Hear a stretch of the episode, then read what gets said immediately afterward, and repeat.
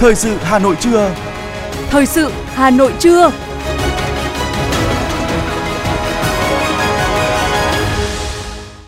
Kính chào quý vị và các bạn. Bây giờ là chương trình thời sự của Đài Phát thanh Truyền hình Hà Nội. Chương trình trưa nay thứ bảy, ngày 15 tháng 4 có những nội dung chính sau đây. Bế mạc hội nghị hợp tác giữa các địa phương Việt Nam Pháp lần thứ 12. Bộ Y tế bác bỏ tin đồn liên quan đến biến thể mới của Covid-19. Kiểm tra đầu mối phân phối bánh nội địa Trung Quốc nhập lậu. Khởi tố bắt giam tài xế ô tô đâm 17 xe máy ở ngã tư Võ Trí Công. Trong phần tin thế giới, Tòa án Hiến pháp phê chuẩn dự luật cải cách hưu trí gây tranh cãi của Tổng thống Emmanuel Macron. Sập nhà tại Ai Cập ít nhất 6 người thiệt mạng và sau đây là nội dung chi tiết. Thưa quý vị và các bạn, sau gần 3 ngày làm việc, chiều nay, Hội nghị hợp tác giữa các địa phương Việt Nam Pháp lần thứ 12 đã chính thức bế mạc. Theo tổng hợp của Phó Giám đốc Sở Ngoại vụ Cần Thơ Hồ Thị Thanh Bạch, suốt quá trình diễn ra chuỗi sự kiện hội nghị đã đón tiếp gần 1.200 đại biểu đại diện 13 bộ ngành trung ương, 46 tỉnh thành của Việt Nam và đại diện chính phủ, 13 địa phương, 33 cơ quan, tổ chức Pháp. Đã có 14 cuộc gặp giữa song phương, có 5 chuyên đề hội thảo, hợp tác kinh tế và du lịch, giáo dục y tế, môi trường, biến đổi khí hậu và nông nghiệp, ngư nghiệp – phát triển đô thị, văn hóa di sản với 58 diễn giả thuyết trình tham luận có giá trị tại hội nghị. Tại phiên bế mạc đã có 3 bản ghi nhớ hợp tác được ký kết giữa 6 địa phương, tổ chức của hai bên Việt Nam và Pháp. Đáng chú ý là trong phiên bế mạc đã thông qua tuyên bố chung hội nghị hợp tác giữa các địa phương Việt Nam Pháp lần thứ 12. Phát biểu tại phiên bế mạc, Chủ tịch Ủy ban nhân dân thành phố Hà Nội Trần Sĩ Thanh đánh giá cao chủ đề xuyên suốt của hội nghị là các quan hệ đối tác hướng tới phát triển đổi mới và bền vững của địa phương, thể hiện rõ yêu cầu đồng thời cũng là thách thức cho các địa phương Việt Nam và Pháp trong bối cảnh hội nhập quốc tế và toàn cầu hóa với yêu cầu và thách thức phát triển đặt ra ngày càng cao và đa dạng. Ngay sau phát biểu bế mạc, Chủ tịch Ủy ban nhân dân thành phố Hà Nội Trần Sĩ Thanh, trưởng ban tổ chức hội nghị hợp tác giữa các địa phương Việt Nam Pháp lần thứ 12 đã chuyển giao cờ đăng cai hội nghị lần thứ 13 cho Chủ tịch Hội đồng tỉnh Toulouse. Thưa quý vị và các bạn, tối qua, ngày 14 tháng 4, tại quảng trường Lý Thái Tổ đã diễn ra chương trình nghệ thuật chào mừng hội nghị hợp tác giữa các địa phương Việt Nam Pháp lần thứ 12 và khai mạc không gian sắc màu Việt Nam, lễ hội dạo quanh nước Pháp tại không gian đi bộ khu vực Hồ Hoàn Kiếm. Phó Chủ tịch Hội đồng nhân dân thành phố Hà Nội Phạm Quý Tiên, Phó Chủ tịch Ủy ban nhân dân thành phố Hà Nội Nguyễn Mạnh Quyền tham dự chương trình. Phản ánh của phóng viên Như Hoa. Mở đầu là chương trình nghệ thuật chào mừng hội nghị hợp tác giữa các địa phương Việt Nam Pháp lần thứ 12 được gian dựng phối hợp giữa phong cách cổ điển Pháp và văn hóa Hà Nội Việt Nam, gồm các bài hát tiếng Pháp, các bài hát Pháp lời Việt và một số ca khúc về Hà Nội Việt Nam. Chương trình nghệ thuật có sự tham gia của 150 nghệ sĩ. Thông qua chương trình, ban tổ chức mong muốn giới thiệu đến bạn bè Pháp và công chúng về văn hóa, con người, đất nước cũng như tình hữu nghị lâu bền của hai quốc gia. Trong bài phát biểu khai mạc sự kiện, Phó Chủ tịch Ủy ban nhân dân thành phố Hà Nội Nguyễn Mạnh Quyền nhận định, chương trình nghệ thuật cùng lễ khai mạc không gian sắc màu Việt Nam, lễ hội dạo quanh nước Pháp là những sự kiện giao lưu đặc biệt do Ủy ban nhân dân thành phố Hà Nội cùng với Đại sứ quán Pháp tại Việt Nam tổ chức nhân dịp 50 năm thiết lập quan hệ ngoại giao, 10 năm quan hệ đối tác chiến lược giữa hai nước Việt Nam Pháp và chào mừng hội nghị hợp tác địa phương Việt Nam Pháp lần thứ 12 lần đầu tiên được tổ chức song song tại không gian đi bộ giữa trung tâm cổ kính của Hà Nội. Hai sự kiện sắc màu Việt Nam và lễ hội dạo chơi nước Pháp là món quà đầy ý nghĩa của tình hữu nghị là điểm nhấn của giao thoa văn hóa với thông điệp đậm nét về hợp tác và hòa bình, phát triển và hướng tới tương lai. Trong không khí vui tươi của những ngày tháng tư Xin cảm ơn toàn thể các quý vị đại biểu đã có mặt tại chương trình nghệ thuật đặc sắc. Chào mừng Hội nghị Hợp tác địa phương Việt Nam Pháp lần thứ 12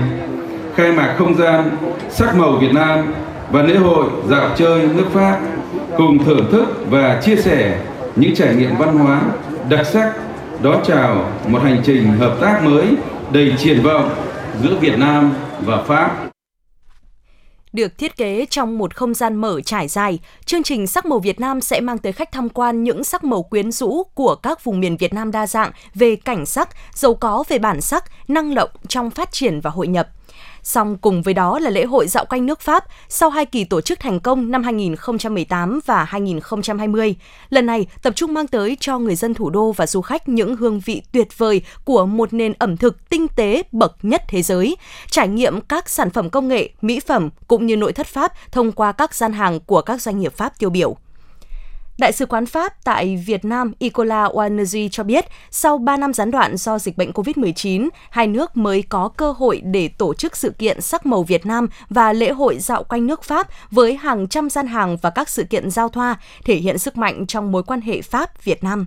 Mặc dù thời tiết không thuận lợi, mưa phùn kéo dài, song lễ hội vẫn thu hút khá đông người dân thủ đô tới tham dự, đặc biệt là những cựu học sinh của trường Lycée Albesaro những năm 1964-1965 ở Hà Nội. Họ đến với không gian văn hóa sắc màu Việt Nam, lễ hội dạo quanh nước Pháp để làm sống lại một phần ký ức thời tuổi trẻ. Bà Nguyễn Thị Mai Hương, cựu học sinh của trường Lycée Albesaro chia sẻ. Chúng tôi học ở trường ấy thì vừa có giáo viên Việt Nam và vừa có giáo viên Pháp. À, giáo viên Pháp là rất là tận tâm với chúng tôi. Mà cứ mỗi năm này bây giờ năm nào chúng tôi về cũng thấy rất là hồi hộp. Là cũng cảm thấy mình lại trở lại cái thời học sinh. Đấy, và nhớ những giáo viên của người Pháp và bây giờ à, các thầy các cô ấy là về Pháp hết từ năm 65 là chia tay nhau. Đấy thế là hôm nay thì Hà Nội uh, tổ chức cái hội nghị uh, Việt Pháp này thì uh, bà thấy thế nào? Bà cảm thấy thế nào? Ôi rất là cảm động là lại được đi uh, đến đây để dự. Dù rằng rất là mưa mưa lắm đây này mang cả nón cả ô đi để đến dự. Vì là cảm thấy là mình rất là nhớ thầy cô đã dạy mình. Lần đầu tiên được tổ chức song song tại không gian đi bộ giữa trung tâm cổ kính của Hà Nội, hai sự kiện sắc màu Việt Nam và lễ hội dạo quanh nước Pháp là món quà đầy ý nghĩa của tình hữu nghị, là điểm nhấn của giao thoa văn hóa với thông điệp đậm nét về hợp tác và phát triển, hòa bình và hướng tới tương lai. Chương trình kéo dài đến hết ngày 16 tháng 4 với điểm nhấn là không gian ẩm thực Pháp. Đặc biệt, các đầu bếp người Pháp trực tiếp trình diễn phong cách ẩm thực của quốc gia này ngay trên phố đi bộ. Vào các năm trước đây, lễ hội ẩm thực Pháp đã từng diễn ra rất thành công và thu hút đông đảo người dân đến tham quan trải nghiệm. Với quy mô lớn hơn cùng nhiều hoạt động văn hóa ẩm thực đặc sắc, ban tổ chức mong muốn sự kiện sẽ có phần kết nối, quảng bá văn hóa, ẩm thực, nghệ thuật, con người Pháp tại Hà Nội, đồng thời chứng minh cho tinh thần hợp tác hữu nghị giữa hai nước Việt Pháp nhân dịp kỷ niệm 50 năm thiết lập quan hệ ngoại giao và 10 năm đối tác chiến lược.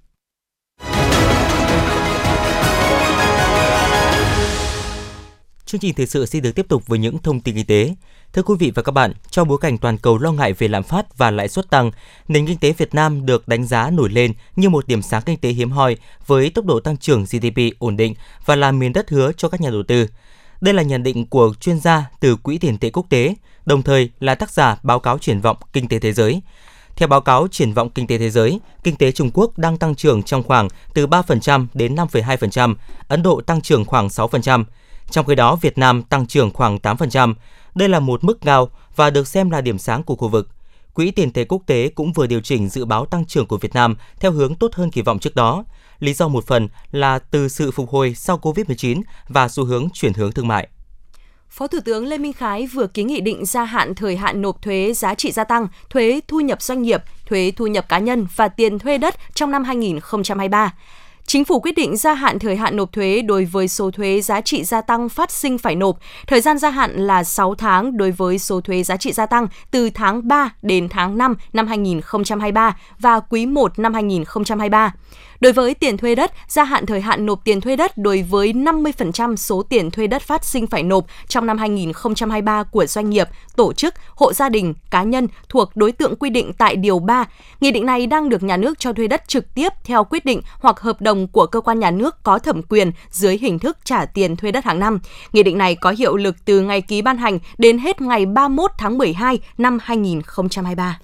Bộ Lao động Thương binh và Xã hội đề xuất tăng mức hưởng trợ cấp, phụ cấp và các chế độ ưu đãi người có công với cách mạng từ ngày 1 tháng 7. Cụ thể có hai phương án tăng mức chuẩn trợ cấp ưu đãi cho người có công với cách mạng lên mức 2,055 triệu đồng một người một tháng hoặc 2,111 triệu đồng một người một tháng. Mức chuẩn mới theo phương án trên nhằm thay cho mức chuẩn theo quy định hiện hành chỉ 1,624 triệu đồng một người một tháng. Mức chuẩn trợ cấp ưu đãi này là căn cứ để tính mức hưởng trợ cấp, phụ cấp và các chế độ ưu đãi đối với người có công và thân nhân.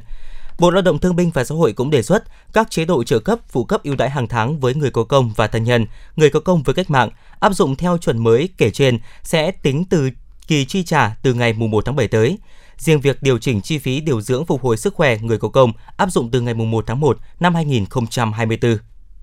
Năm 2023 là năm cả nước kích cầu du lịch nên tất cả các hãng nội địa đều tung ra chương trình khuyến mãi tích điểm để thu hút và khôi phục thói quen di chuyển của người dân với hãng. Hơn nữa, kỳ nghỉ lễ 30 tháng 4 mùng 1 năm nay kéo dài 5 ngày liên tiếp, tạo điều kiện cho mọi người lên kế hoạch du lịch trong và ngoài nước sau 3 năm gián đoạn vì dịch Covid-19. Và tính đến thời điểm hiện tại thì các hãng vẫn tiếp tục tung ra mã giảm giá để có thể lấp đầy hết các chuyến bay. Để hành trình của hành khách thuận lợi hơn trong suốt chuyến bay thì hãng hàng không này khuyên cáo hành khách nên có kế hoạch du lịch sớm, tránh trường hợp hết vé, cháy vé, cháy phòng hay là giá các dịch vụ du lịch khác cũng tăng. Đồng thời thì vì lượng hành khách dịp lễ dự báo sẽ rất đông nên người dân nên chú ý thời gian di chuyển, các loại giấy tờ và tuân thủ quy định về an toàn, an ninh đối với hành lý.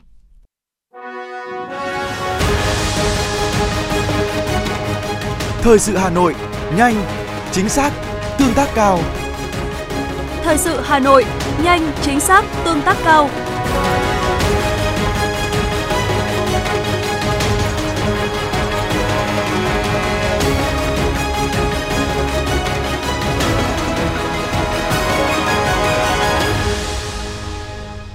Những thông tin đáng chú ý sẽ tiếp nối chương trình. Thưa quý vị, chiều qua tại Hà Nội, Nhà xuất bản Chính trị Quốc gia Sự thật phối hợp với Trường Đào tạo Cán bộ Lê Hồng Phong tổ chức lễ khai trương không gian sách lý luận chính trị bảo vệ nền tảng tư tưởng của Đảng. Không gian bao gồm gần 1.000 tựa sách giấy và các phương tiện phục vụ nhu cầu sách nói, sách điện tử.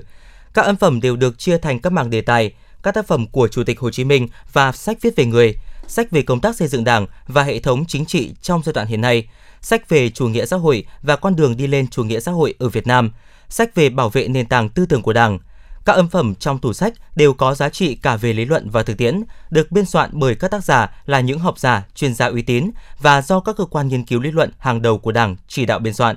Không gian sách sẽ thường xuyên được cập nhật, bổ sung để đáp ứng nhu cầu của cán bộ, giảng viên, học viên, nhân viên, trường đào tạo cán bộ Lê Hồng Phong và nhân dân thủ đô.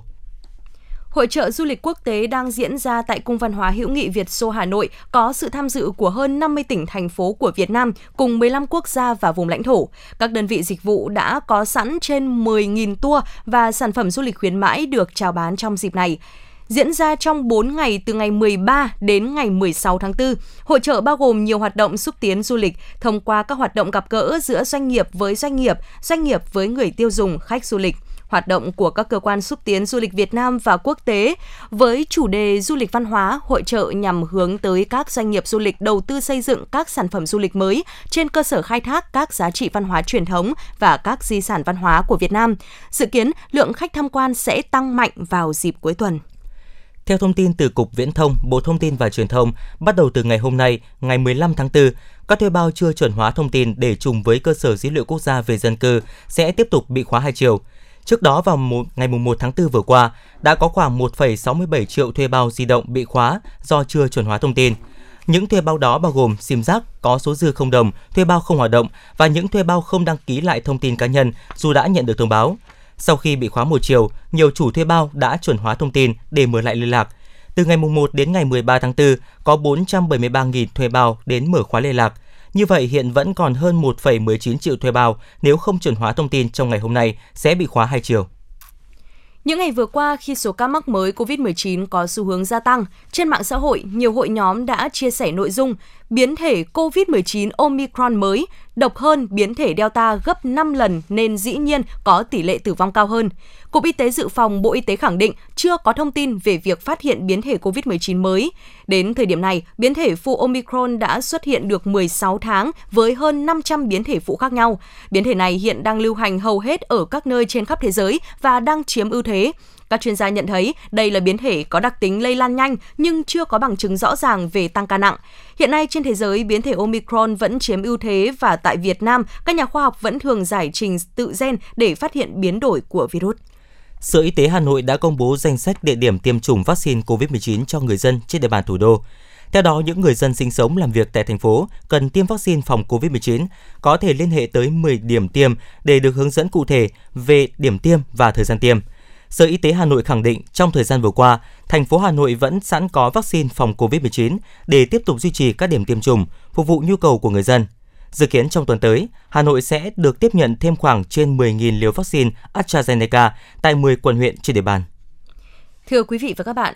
Đối với người khuyết tật, vận động xe lăn thì được ví như là đôi chân thay thế giúp họ di chuyển, giao lưu, hòa nhập với cộng đồng. Xe lăn còn giúp cho nhiều gia đình thuận tiện hơn khi mà chăm sóc người khuyết tật. Và hiểu được ý nghĩa đó, trong các chương trình hoạt động của mình, Hội Bảo trợ Người Khuyết Tật và Trẻ Mồ Côi thành phố Hà Nội luôn coi trọng việc cung cấp xe lăn miễn phí phù hợp với dạng tật, tình trạng sức khỏe của mỗi đối tượng nhận xe, đảm bảo phát huy tối đa hiệu quả của món quà này.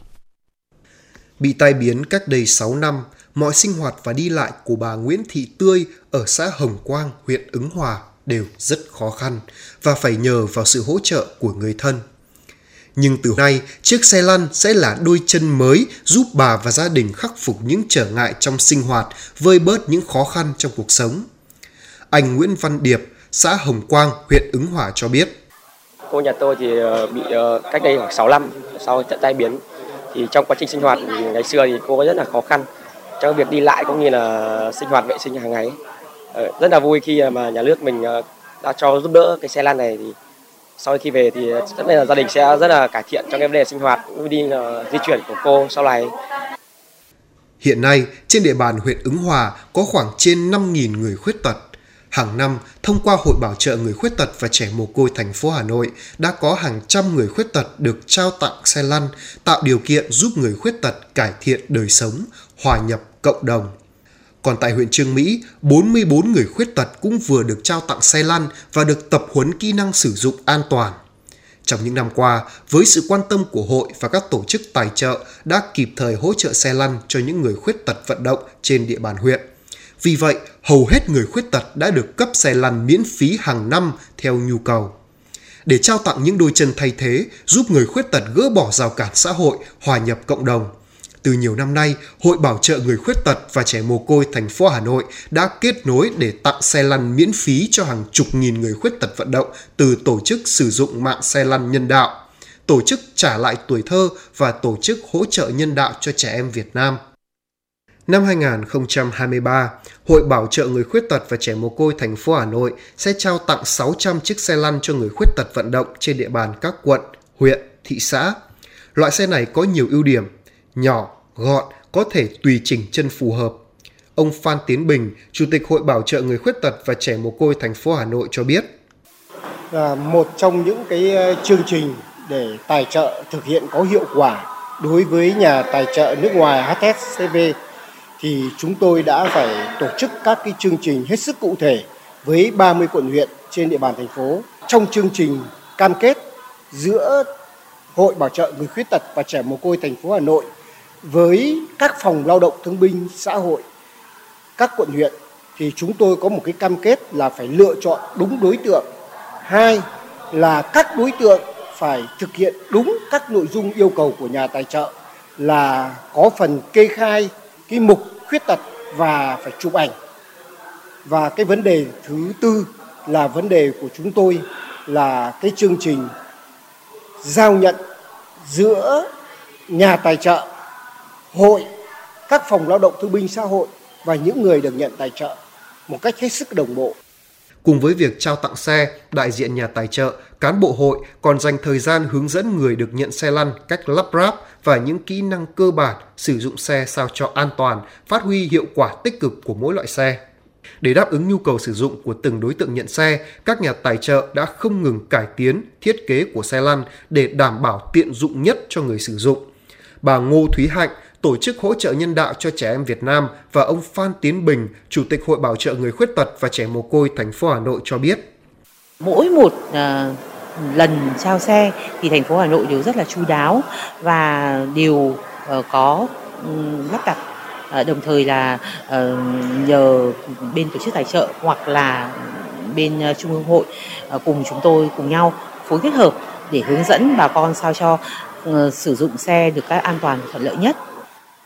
Trao xe lăn và sự giám sát của nhà tài trợ trong các cái chương trình của chúng tôi đi trao thì trong quá trình sản xuất và cải tạo thì họ đã được nâng cấp rất nhiều những cái ờ, tính hiệu quả của những chiếc xe lăn Việc trao tặng xe lăn miễn phí là món quà vô cùng ý nghĩa, mang lại niềm vui, hạnh phúc, không những góp phần phục vụ đời sống sinh hoạt hàng ngày mà còn là mô hình sinh kế, tạo việc làm cho người khuyết tật.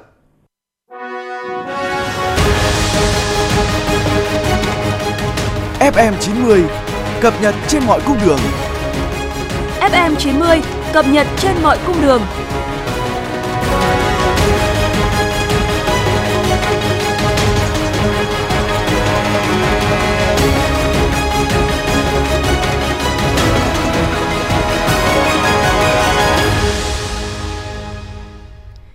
Mời quý vị và các bạn nghe tiếp chương trình. Trong dịp nghỉ lễ Dỗ Tổ Hùng Vương ngày 10 tháng 3 âm lịch, ngày Giải phóng miền Nam 30 tháng 4 và ngày Quốc tế Lao động mùng 1 tháng 5, Thanh tra Sở Giao thông Vận tải Hà Nội bố trí lực lượng phối hợp phân luồng chống ùn tắc, bảo đảm trật tự an toàn giao thông kết hợp kiểm tra, xử lý vi phạm, giải quyết sự cố tại 57 vị trí, đặc biệt là khu vực bến xe khách liên tỉnh, các tuyến đường trọng điểm, cửa ngõ thủ đô. Trong đó, thanh tra sở sẽ bố trí lực lượng tại 50 vị trí thường xuyên xảy ra ùn tắc giao thông vào giờ cao điểm, huy động 181 người mỗi ca trực, đồng thời bố trí lực lượng tại 7 vị trí xung quanh các bến xe khách liên tỉnh. Ngoài thời gian quy định, lãnh đạo các đơn vị có trách nhiệm chủ động nắm bắt tình hình giao thông trên địa bàn, quản lý để kịp thời bố trí lực lượng, không để ùn tắc giao thông kéo dài. Cơ quan Cảnh sát điều tra Công an quận Tây Hồ vừa khởi tố bị can đối với lái xe ô tô tông 17 xe máy ở ngã tư Võ Trí Công, Xuân La. Tối ngày hôm qua, sau khi hết hạn tạm giữ, cơ quan cảnh sát điều tra đã quyết định khởi tố bị can đối với ông Hoàng Ngọc Vĩnh về hành vi vi phạm quy định về điều khiển phương tiện giao thông theo khoản 3, điều 260 Bộ luật hình sự. Cùng với đó, cơ quan cảnh sát điều tra cũng đã quyết định tạm giam 4 tháng đối với tài xế này để phục vụ công tác điều tra. Liên quan vụ tai nạn ô tô tông 17 xe máy ở Hà Nội, ngay tối ngày mùng 5 tháng 4, cơ quan cảnh sát điều tra công an quận Tây Hồ đã ra quyết định khởi tố vụ án hình sự vi phạm quy định về điều khiển phương tiện giao thông và ra quyết định tạm giữ hình sự lái xe Hoàng Ngọc Vĩnh, sinh năm 1960, trú tại Bồ Đề, Long Biên, Hà Nội để điều tra, xử lý theo quy định. Đội Quản lý thị trường số 1, Cục Quản lý thị trường thành phố Hà Nội vừa kiểm tra đột xuất điểm kinh doanh tập kết hàng hóa tại địa điểm số 838 đường Bạch Đằng, phường Thanh Lương, quận Hai Bà Trưng. Việc kinh doanh tập kết hàng hóa thuộc địa điểm kinh doanh taxi tải Việt Hiếu 1, công ty cổ phần Net Group do bà Mai Thị Hương Thuyền là người đứng đầu địa điểm kinh doanh. Địa điểm kinh doanh này hoạt động theo ủy quyền của công ty cổ phần Net Group do ông Trương Xuân Hiếu là tổng giám đốc công ty. Kết quả kiểm tra, lực lượng chức năng phát hiện 1.300 thùng bánh trên bao bì thể hiện chữ tượng hình và không có nội dung thể hiện nguồn gốc xuất xứ. Đại diện doanh nghiệp chỉ xuất trình được hai bản photo giấy chứng nhận đăng ký thành lập doanh nghiệp, đăng ký thành lập địa điểm kinh doanh và thừa nhận lô hàng này không có hóa đơn chứng từ chứng minh nguồn gốc xuất xứ, không xuất trình được giấy tờ liên quan đến 1.300 thùng bánh trên.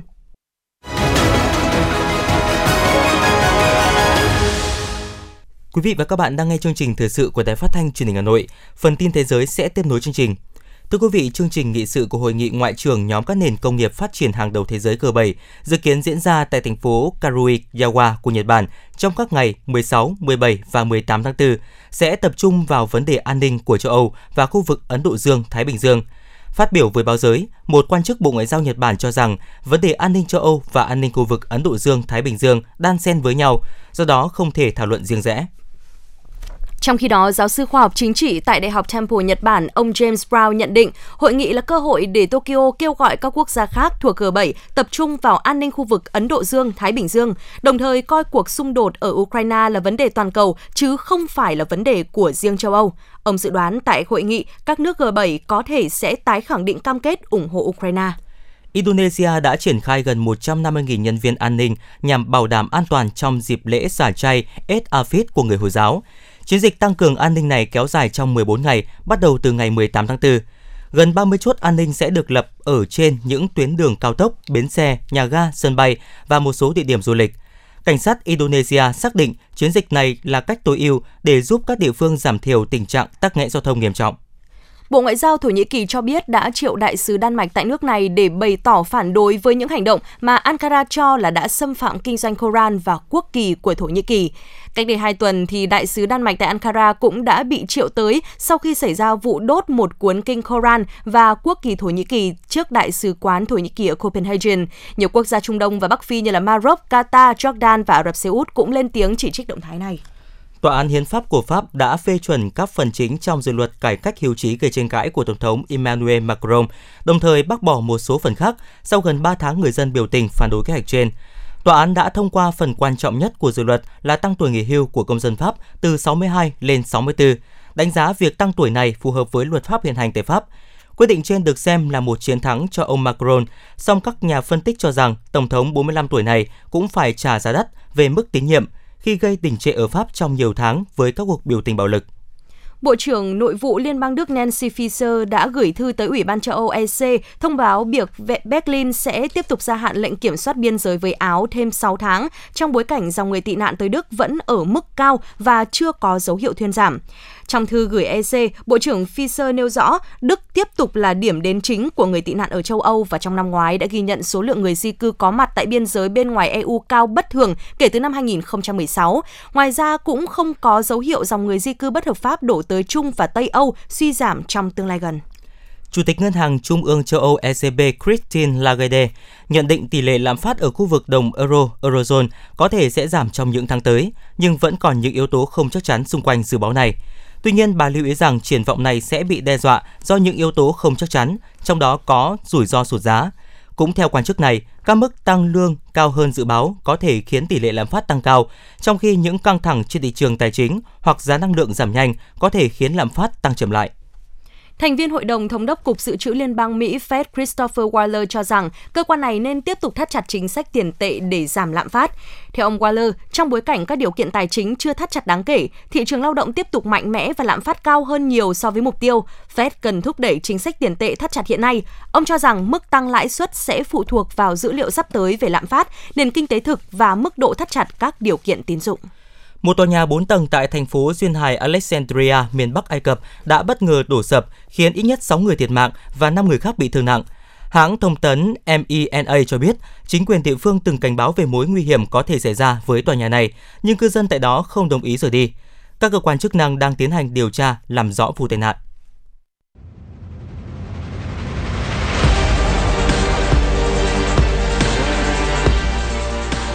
Bản tin thể thao Bản tin thể thao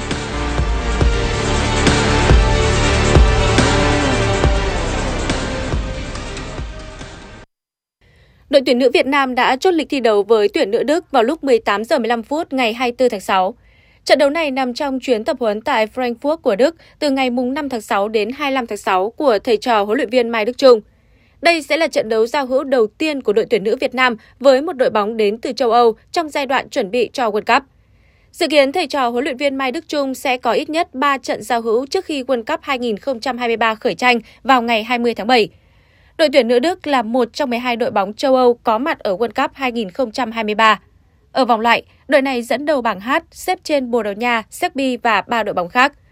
Ở World Cup 2023, đội tuyển nữ Việt Nam nằm chung bảng với Mỹ, Hà Lan và Bồ Đào Nha. Đây đều là những đội bóng rất mạnh của thế giới đội tuyển nữ Việt Nam sẽ đá trận gia quân gặp Mỹ vào ngày 22 tháng 7. Trận đấu sớm nhất vòng 30 giải vô địch quốc gia Italia là cuộc đọ sức giữa hai câu lạc bộ Cremonese và Empoli. Với lợi thế sân nhà cùng quyết tâm trụ hạng, Cremonese đã nhập cuộc hưng phấn và ngay lập tức có được bàn thắng dẫn trước ở phút thứ tư nhờ công của Grien Desser. Bị dẫn trước từ sớm, thế nhưng trong toàn bộ thời gian còn lại của trận đấu, những nỗ lực tấn công không ngừng nghỉ của Empoli đã không mang lại hiệu quả và đã không có bàn thắng nào được ghi thêm. Trung cuộc, Cremonese chiến thắng tối thiểu trước Empoli để tiếp tục nuôi hy vọng trụ hạng khi còn cách vị trí thứ 17 của Spezia 7 điểm. Ở một diễn biến khác, Spezia đã không thể có được chiến thắng trước đối thủ quá mạnh là Lazio ở vòng này. Đội chủ nhà đã phải nhận tới 3 bàn thua sau các pha lập công của Immobile, Philippe Anderson và Marcos Antonio bên phía Lazio ở lần lượt các phút thứ 36, 52 và 89. Trung cuộc, Lazio vượt qua Spezia với tỷ số 3-0. Tay vợt 19 tuổi Holger Rune đã khiến cho Daniil Medvedev đi từ bất ngờ này tới bất ngờ khác tại tứ kết Monte Carlo Masters. Xét mở màn, Medvedev đã bất lực trong việc hóa giải những cú giao bóng và xử lý cuối sân đầy uy lực của Rune. Tay vợt người Đan Mạch đã giành một break point, thậm chí chỉ mất 34 phút để thắng áp đảo 6-3. Bước sang set 2, có thời điểm Medvedev thi đấu khởi sắc để dẫn 3-2. Tuy nhiên, breakpoint ở game 9 bản lề của Rune đã khiến cho tay vợt người Nga hoàn toàn sụp đổ. Thắng 2-0 chung cuộc sau 1 giờ 18 phút, Holger Rune tiến vào bán kết, chấm dứt hành trình của Medvedev ở Monte Carlo Masters. Dù được đánh giá cao hơn, hạt giống số 2 Stefanos Tsitsipas đã có trận đấu vô cùng thất vọng trước hạt giống số 8 Taylor Fritz. Xét mở màn, tay vợt người Hy Lạp gác vượt chóng vánh 26 sau 30 phút. Tình hình không mấy khả quan hơn với Tsitsipas trong set 2. Anh bất lực nhìn Taylor Fritz giành hai breakpoint và thắng 6-4 trong 42 phút. Thắng 2-0 chung cuộc, Taylor Fritz sẽ đối đầu với Andrei Rublev ở bán kết, còn Tsitsipas chính thức trở thành cựu vương. Theo Trung tâm Dự báo Khí tượng Thủy văn Quốc gia, hôm nay do ảnh hưởng của áp cao lục địa nén và đẩy rãnh áp thấp xuống phía Nam kết hợp với hội tụ gió trên mực 1.500m ở Bắc Bộ và khu vực từ Thanh Hóa đến Thừa Thiên Huế có mưa, mưa vừa và rông, cục bộ có mưa to với lượng từ 10 đến 30 mm, có nơi trên 70 mm.